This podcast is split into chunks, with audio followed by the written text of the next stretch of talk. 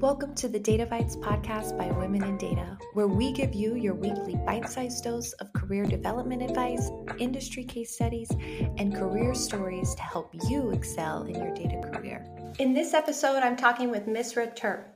Misra is the founder of So You Want to Be a Data Scientist, where she teaches people how to get into data science and deep learning. We chat about everything from real world use cases of deep learning to a step by step guide in the learning journey for deep learning. I really enjoyed this episode because Misra does a fantastic job of breaking the complex things down to a simple, easy to understand format that will help you in order to get started on your deep learning journey. Enjoy! Well, we have a lot to cover in this episode, and I'm super mm-hmm. excited about it because we haven't had a guest on the show yet to t- come in and talk about deep learning. So let's go ahead and get started. And just to level set, would love to know how you define deep learning. Sure. So um, this is a little bit of a tricky concept because I think many people would define it a little bit differently, and you know in textbooks they will write it a bit differently also. But generally, my go-to description is basically deep learning is a discipline of AI that consists of a group of techniques that are based on neural networks and that have the capacity to learn complex patterns directly from the data. So that is a very long sentence. it is like a mouthful, but I also like to break it down after I give this description because I think it helps. So, mainly, I say it's a discipline of AI because it is a subgroup of AI. Uh, and as you might know, AI is a part of computer science. It's basically a discipline of computer science. And inside of AI, there are different approaches to AI, and one of them is machine learning. And machine learning has a specific field that is called deep learning. So that's why I like to say it's just a discipline of AI. So it is not a separate thing, it is a part of the AI world.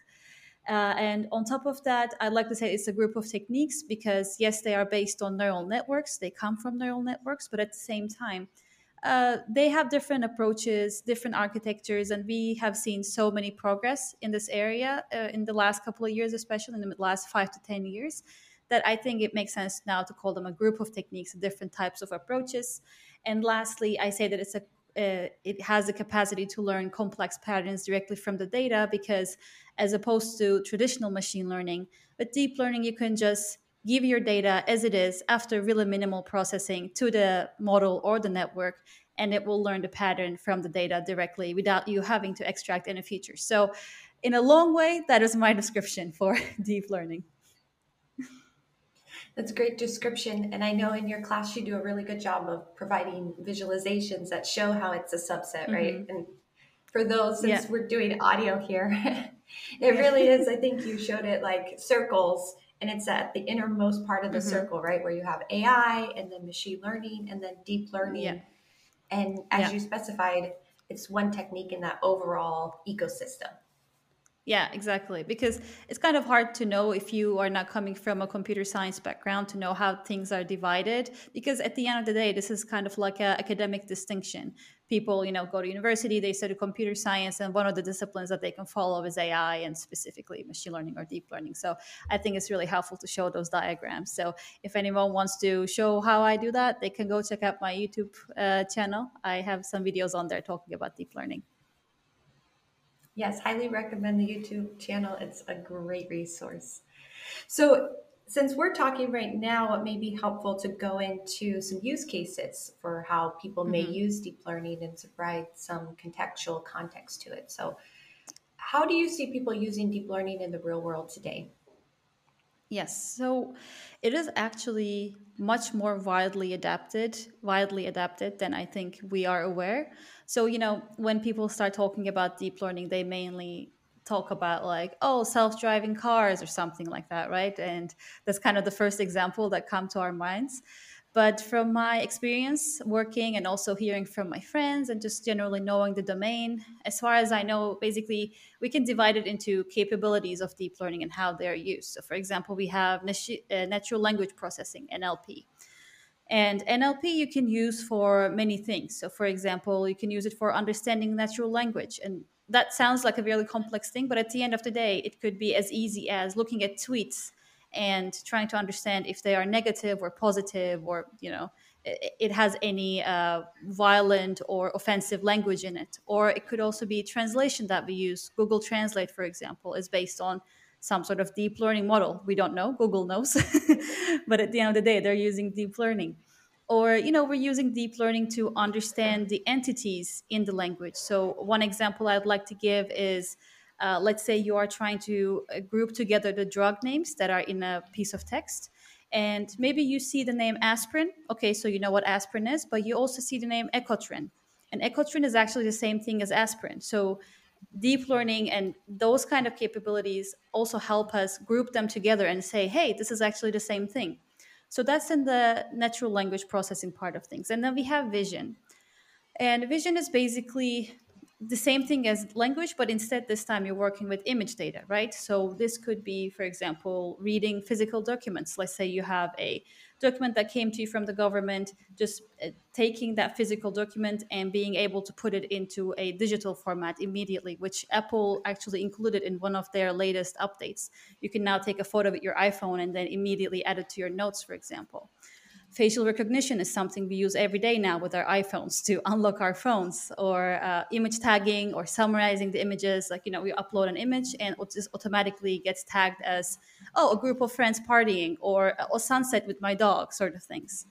Or more useful in the general world, in the health sector, for example, they also use it to help doctors diagnose MRI scans or X-ray results to, you know, kind of help them. Of course, they will never be able to work only by themselves, only the mod- models. But it's kind of like a helpful thing for the doctors to see okay, which area of this MRI scan should I be paying attention to, for example.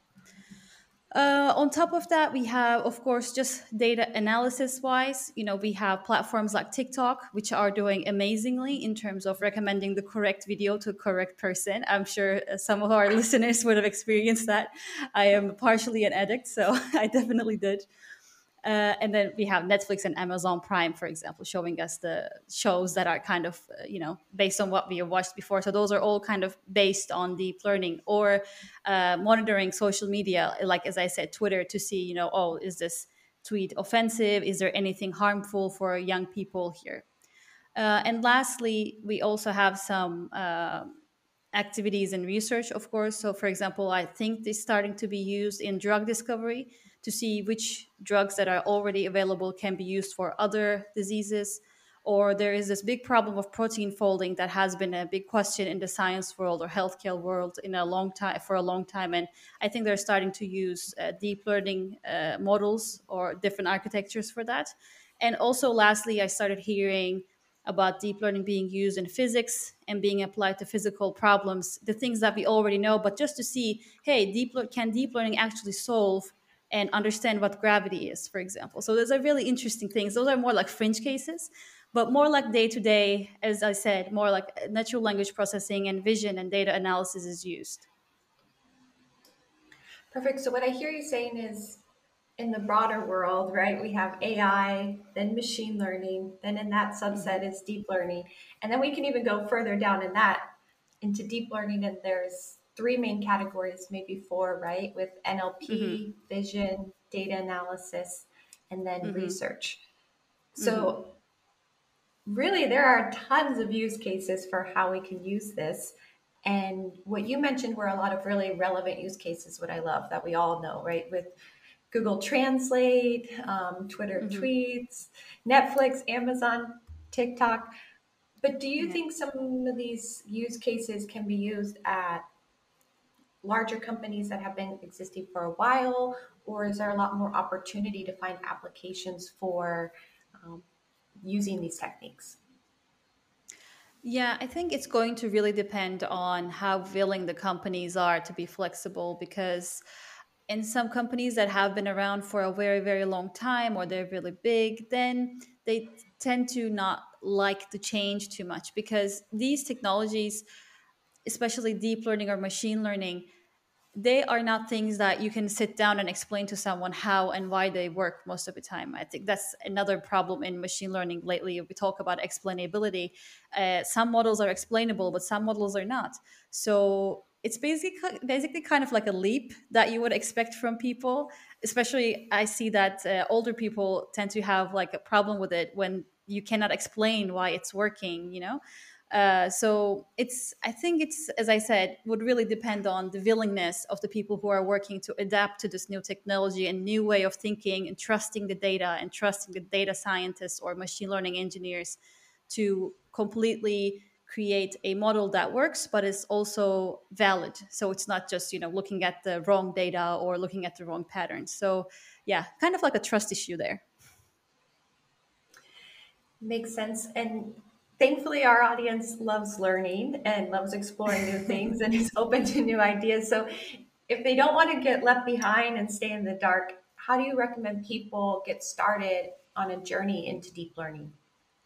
Sure. So i like every time someone asks me this question the first thing i say is always make sure that you're on solid ground first especially when it comes to deep learning because well, I look at my own experience, and what happened for me was I graduated from computer science, but I didn't really take any machine learning courses, so anything similar to deep learning. And at some point, I wanted to do projects with deep learning, but I partially knew some of the things that were there, I partially didn't know. And then I would get really easily demotivated in the middle of a project because someone would talk to me about regularization and I would not understand what they mean. Uh, so that's why what I did was one day I was like, okay, Misra, leave your pride away. Just take a book and act like you do not know anything. And, uh, and that's what happens, right? We are data scientists, we work with data. And at the end of the day, we feel like we know a little bit of it. So we should not be acting or treating ourselves like beginners. But when it comes to deep learning, I think it really, really, really matters. You know what's happening uh, under the hood. So you really need to know how neural networks learn uh, what are the things that you can change with neural networks? What are the hyperparameters? What do they mean? And how do they affect the outcome? Because the more advanced techniques like we're talking about cnn's rnn's even those are kind of you know old techniques at this point. We have crazy models like gpt-3 bert who are doing amazingly in the real world. But when you look at them closely, they're actually just like different spins on the old technologies, a little bit of a new approach, a different way of thinking at the just the base thing, neural networks and how they work. So at the end of the day, that's why I always tell people to get their, uh, you know, get their beginner mindset and just start from the beginning and look at all the essentials of deep learning and make sure they understand and why how they work and also why they work Perfect. So I'm trying to get my footing and grounding, and I love that of like, hey, get your baseline, right? And have that childlike curiosity. Mm-hmm. Do you recommend starting with just a traditional neural network and you know going through all of the code and the whole process to develop one, or like what technique you mentioned CNNs and RNNs, and those seem later on that you should dive into. So mm-hmm. like, what technique should you really focus on first? Is it a language? Is it the algorithm? Is it both? Mm-hmm. Well, I can uh, tell you what I did in my course, Deep Learning 101, because that's obviously yeah, the way I recommend people should learn. so basically, what I do in the course is uh, just start building neural networks from the beginning. So what I also re- that's also what I recommend to people. Uh, learn a little bit of like, okay, how does neural networks learn? Uh, forward propagation, backward propagation, right? Those are like the first two steps. And then learn how to do that on Python. Learn how to create your first neural network. Very simple without changing anything. And then you can start looking into okay, there are tons of hyperparameters. What are these hyperparameters? And read up on them. And every time you read up on one, go implement it in Keras, which is the simplest framework for doing deep learning in Python. And just implement it and see okay, this is how it works. Change some of the uh, you know things that you're like to change the I don't know in- include regularization and then see if the effect is what you expect it to be. If it is, great. If it's not, then maybe look into why. So I basically think that this is the best way to do kind of back and forth learning a little bit of the theory applying it and see if that actually what happens if it doesn't why that, that doesn't happen kind of do some research into it and i think that's really trial and error kind of way really hammers it all in your brain really well. And the great news is, I believe you're giving a discount code to all of our listeners if they want to get started with that methodology and take that class, correct? Yes, exactly. If they use Databyte 2020, no, sorry, Databyte 22, that's the discount code for my course Deep Learning 101. Awesome. We'll put it in the show notes. I have gone through the course and it is amazing. It is perfect for beginners. It's also excellent for people who just really want to like fill in the gaps in their learning of deep learning because mm-hmm. you do such a great job of like you said really laying that first foundational ground layer and I feel like other classes go too deep into certain topics and miss those key foundational elements and you really do a great job in this class. So yeah. Definitely Thanks. check it out for all the listeners. Yeah, yeah. I think one of the problems with many other courses that, as far as I've seen, is that it's still a very academic sort of field. So at the end of the day, people, when they make courses, they approach it really like a university course. And of course, at a university, they try to give you all the theory and everything in the background, even if you don't really need it to be a, a practitioner. So that's why I try to keep it really practical. So I hope people will enjoy it. Yeah, I think it's fantastic. And I think as a learner, it's just important to know like what are you coming in to learn for, right? Are you coming in to learn mm-hmm. to be an academic researcher? Well, then you probably should mm-hmm. go to academia and do it, right? If you're yeah. learning it to get practical use of how to use it yeah. in the real world, you know, learning from people who have done that is the best way. So, yeah, and also practicing hands-on, it really is valuable. Mm-hmm, for sure.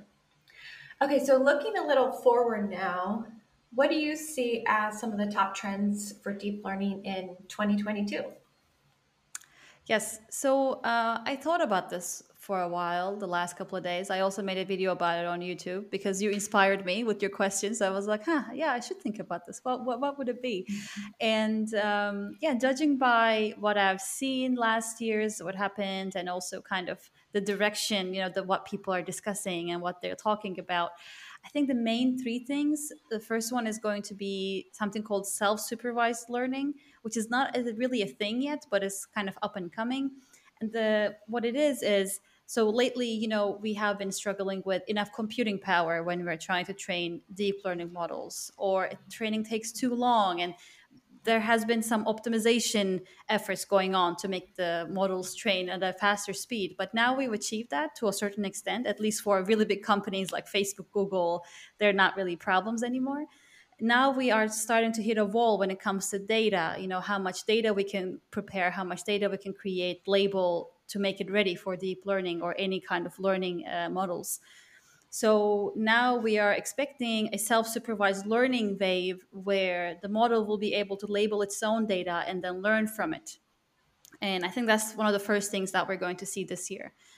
The second one is a combination of capabilities, and that is basically models that can do more than one thing. We have been training models to do just one task. You know, we have just been, let's say, trying to classify text tell me if it's positive negative or neutral and that's the that's all a model can do. But lately we started seeing these models that can do a bunch of things.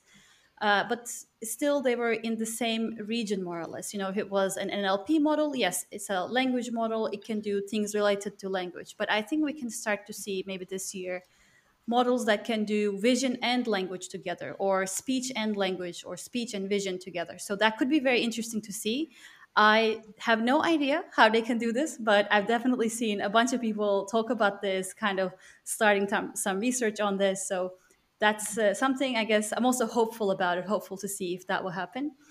Uh, and lastly, I think we're going to definitely start seeing hybrid models uh, being used, and hybrid in the sense that we have deep learning that can learn by itself without any supervision.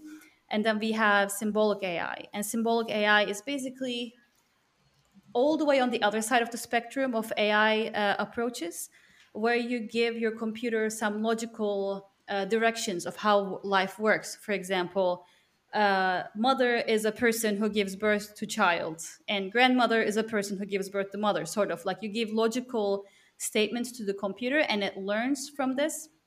So it doesn't use data to learn, but you give it uh, direct instructions. But because of the lack of data, as I mentioned, now I think some part of the AI world is expecting this hybrid, the symbolic AI and deep learning techniques to be used together. So for part, part of it, you give instructions. For part of it, it learns itself. And then you have this model that can do much better than any of them used alone. So those are the main three things that I think we're going to see this year. Those are great. All of these get me super excited about the future, especially yeah, right? the self-supervised learning. I think it's yeah. a little kind of a dark secret in machine learning and AI that a lot of us have gone through and labeled our own data, and it's actually a manual process to get started. And so to think that yeah. it can start to label and learn from it itself is really exciting. And then moving beyond classification text and combining like speech and language or speech and vision, really we're starting to get to that part of AIG, which is really all about like, do we actually have real intelligence, right? Because now we're not yeah. combining now we're combining the senses, right? Vision, language, mm-hmm. and into one, which I think will really start to create some big advancements in this space. So very exciting. Yeah, yeah. I, I, think there could also be a lot of pushback. I think if we start making models that can do a bunch of things together, but I guess we'll live and see how that goes. yes. All right. So shifting gears a little bit into your story, you shared with us you started in computer science um, and then have moved into the deep learning and data science space. But can you give us a little bit more context to how you made that transition? And then also now to running your own company and being an educator and content creator, all the all the things that you do today. Sure. So basically it was all kind of like this random decisions that I made that I brought me here, but I'm very happy with it. so when I started college, I was at this university where you didn't have to choose your major beforehand because normally I studied in Turkey, and in Turkey you have to choose your major before. Uh, but this was like a special school, luckily. So I went there, and I just realized that I liked coding. So that's why I chose computer science. It was kind of nice to do things with my hands, like you know, coding uh, on the, your laptop and um, yeah so then i started taking this course called artificial intelligence and it was more on the symbolic ai as i mentioned previously. Uh, so it wasn't machine learning at all. Uh, and i actually hated machine learning. I took one machine learning course and i was like oh geez this is like i never want to do this. It's like so annoying. I guess i didn't like the teacher or something. I was just like okay not working on machine learning but then when I was doing my master's, again in computer science, but this time it was big data engineering specifically, um, I realized it's kind of actually fun to work with data and, you know, try to come up with a creative solution because it's not really like an exact science. Most of the time, the data set that you get in front of you is very different than what you've seen before, especially if you get to work with real life data. It's very kind of entertaining in a way to kind of like a challenge, you know? Uh, you have to do some like detective work or like oh what might be going wrong here or like oh what does this actually mean? Like i'm seeing zeros here but why? So that's why i kind of started doing uh, data science projects also for my internship. And before i knew it i was basically working as a data scientist because i was kind of like caught up in it. I didn't really think of anything else that i would uh, do and uh, so I, for a while, I worked at IBM as a data scientist, and then I worked at a smaller company in the healthcare industry for a while, again as a data scientist. But during this whole time, I was getting a lot of questions from people like, "Oh, how can I become a data scientist? What should I learn? Uh, can I? Can you recommend me a course?" and that sort of things. And I kind of got tired of answering those questions on LinkedIn because I didn't want to like turn people down. So I was like answering all of them. So I was like, okay, okay, I'm just going to start writing blog posts and then send those to people because everyone is more or less asking me the same thing. So that's what I did. And then it kind of just like turned into this thing where I was getting questions from people. I'm like, okay, then I'll write an answer to that too. And I, it was kind of like a pastime for me at first. But after a while, I realized that there is actually some gap in this area of quality content, people teaching in a very approachable and easy way and very like breaking things down and explaining it to people like how things work because that's something I missed when I was transitioning into data science.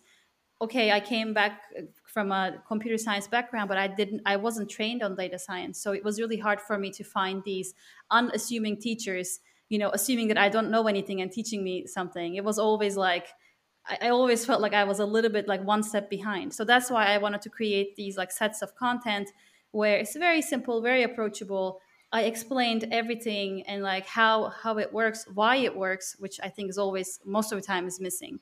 and yeah so then i started making courses also now i have one course on data science so specifically how you make a data science project what are the steps involved in it because that was one of the other like big questions that i got and recently i also made as we mentioned a deep learning course on the basics of deep learning kind of to get people started if they're thinking like oh everyone is working on deep learning. I'm the only one left behind. Then like okay let's get you caught up quickly you know that kind of a course. So yeah and uh, it's it's been like a crazy journey but now i'm working on my business full time i wouldn't really call it a company because i'm the only person uh, employed more like a one person business but it's definitely fun. It's um, been an interesting challenge for me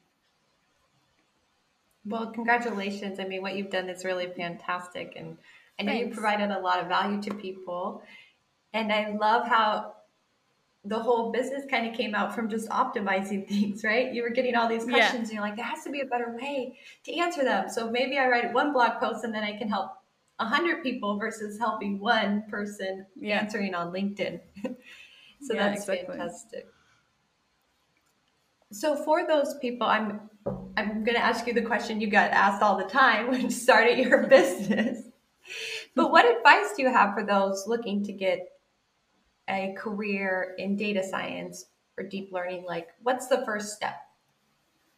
Sure. Um, so I always break it down to like three steps. I think the first step, as I said, just get your basics straight because apart from giving confidence to you, that is one of the things that they ask the most in interviews. I've realized because I was interviewed a bunch for data science roles and they always always ask me what a pca analysis was and at first i was like uh, I, I don't know you know but once you start seeing that yeah they're actually just asking you basics especially when you're first starting fresh out of college or you just changed your career and you're starting to get your first position that's why i think getting your basics straight and being able to answer those questions in interviews really quickly and confidently apart from getting a position, it will make you feel better. So, and you know, less overwhelmed. So, I think that's why it's one of the first things you should do. Uh, second step, I think, is to practice a lot. Uh, you know, there are a bunch of data sets out there. Sometimes it's a little bit tricky for people who are not already in the data science business to kind of find those data sets. But just, you know, look for there's a really nice Reddit uh, subreddit for data sets. They are sharing a lot of free data sets out there. And most of the time if you're just going to use it for yourself you can use any data that you can get your hands on you don't have any licensing issues so just like try to come up with projects uh, or watch some youtube videos of people doing projects and try to replicate them or you can take my course hands-on data science and you can we do a project there too. So kind of you learn how to do uh, is how to structure and complete a data science project from scratch. So this practicing i think is very important. And lastly I always tell people do not be afraid to interview. If you have a goal co- a company, maybe don't interview with that first, but just apply to positions and you know just positions that sound interesting to you. You don't have to apply to everything that's in front of you because it's, it's harder to get um, uh, a, a interview that way. But just apply as many places as you can in a proper way, not just copying and pasting cover letters.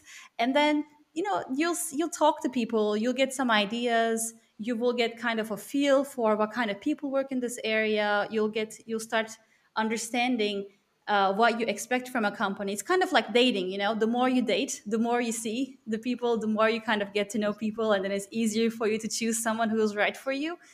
And also to understand what they are looking for uh, for, for from you you know? So that's why i think just get your basics right practice and then interview as much as you can. Oh, the dating analogy is so good because I think we forget that, hey, sometimes you try a company and it's not the right fit. Maybe it's not for you, yeah. for them, right? And that's okay. There's a lot of other yeah. great companies out there, and it's exactly. all about finding what makes you thrive and works for you. Exactly. So, yeah, because people well, tend to get into this mindset of like, oh what if they don't choose me but like what if they you don't choose them you know you're also looking for a nice fit so it's nice to remember as you said i love it i always tell people to remember you're interviewing them as much as they're interviewing yeah. you all right well thank you so much for coming on the show today i'd love to wrap up with just some quick rapid fire questions so If you're okay with it, we'll get started. Sure, go ahead. Okay. So, what song do you currently have on repeat? So, I have this British singer on repeat right now, Lianne La Havas, kind of hard to pronounce. And her latest in her latest album, there's a song called "Can't Fight." It's a really good song. Highly mm-hmm. recommend it. I'm looking that up right now. okay, favorite place you've traveled? Yosemite by far. I just felt so alive. It was like an amusement park for adults. I loved it. I couldn't agree more. That's in my backyard. So next time you really? come, let Aww. me know. And yes, we'll have to do a hike in Yosemite. That'd be fun. Yes. Um, for you, happiness is peace. Definitely peace of mind, and um, yeah, just pe- have being in peace with myself. Love it. In the next five years, you hope to? I hope to have grown my business to a point where I can start employing people. I love it. And then lastly, to me, curiosity is? Uh, to me, curiosity is experimenting. I think that that's at least that's how I get a feel for things. I just jump in it, jump right in and experiment, and you know that's how I uh, get my curiosity. I think so. Yeah. Beautiful. Well, thank you again for coming on the show. For all the listeners, I do highly recommend you check out um, Misra's YouTube channel. We'll link it in the bottom, her Twitter, and then also the class. Um, Intro to Deep Learning. We'll share the discount code in the show notes as well. And yeah, thank you again for coming on the show. Yeah, thanks for having me. It was a pleasure, and I hope to see everyone and welcome them in the course. Wonderful. Well, stay curious and creative, my friends, and we'll talk again soon. Thanks so much for tuning in to another episode of the Data Bytes podcast. If you're looking for more resources to further your data career or find your tribe, we encourage you to become a member at womenindata.org. See you on the other side.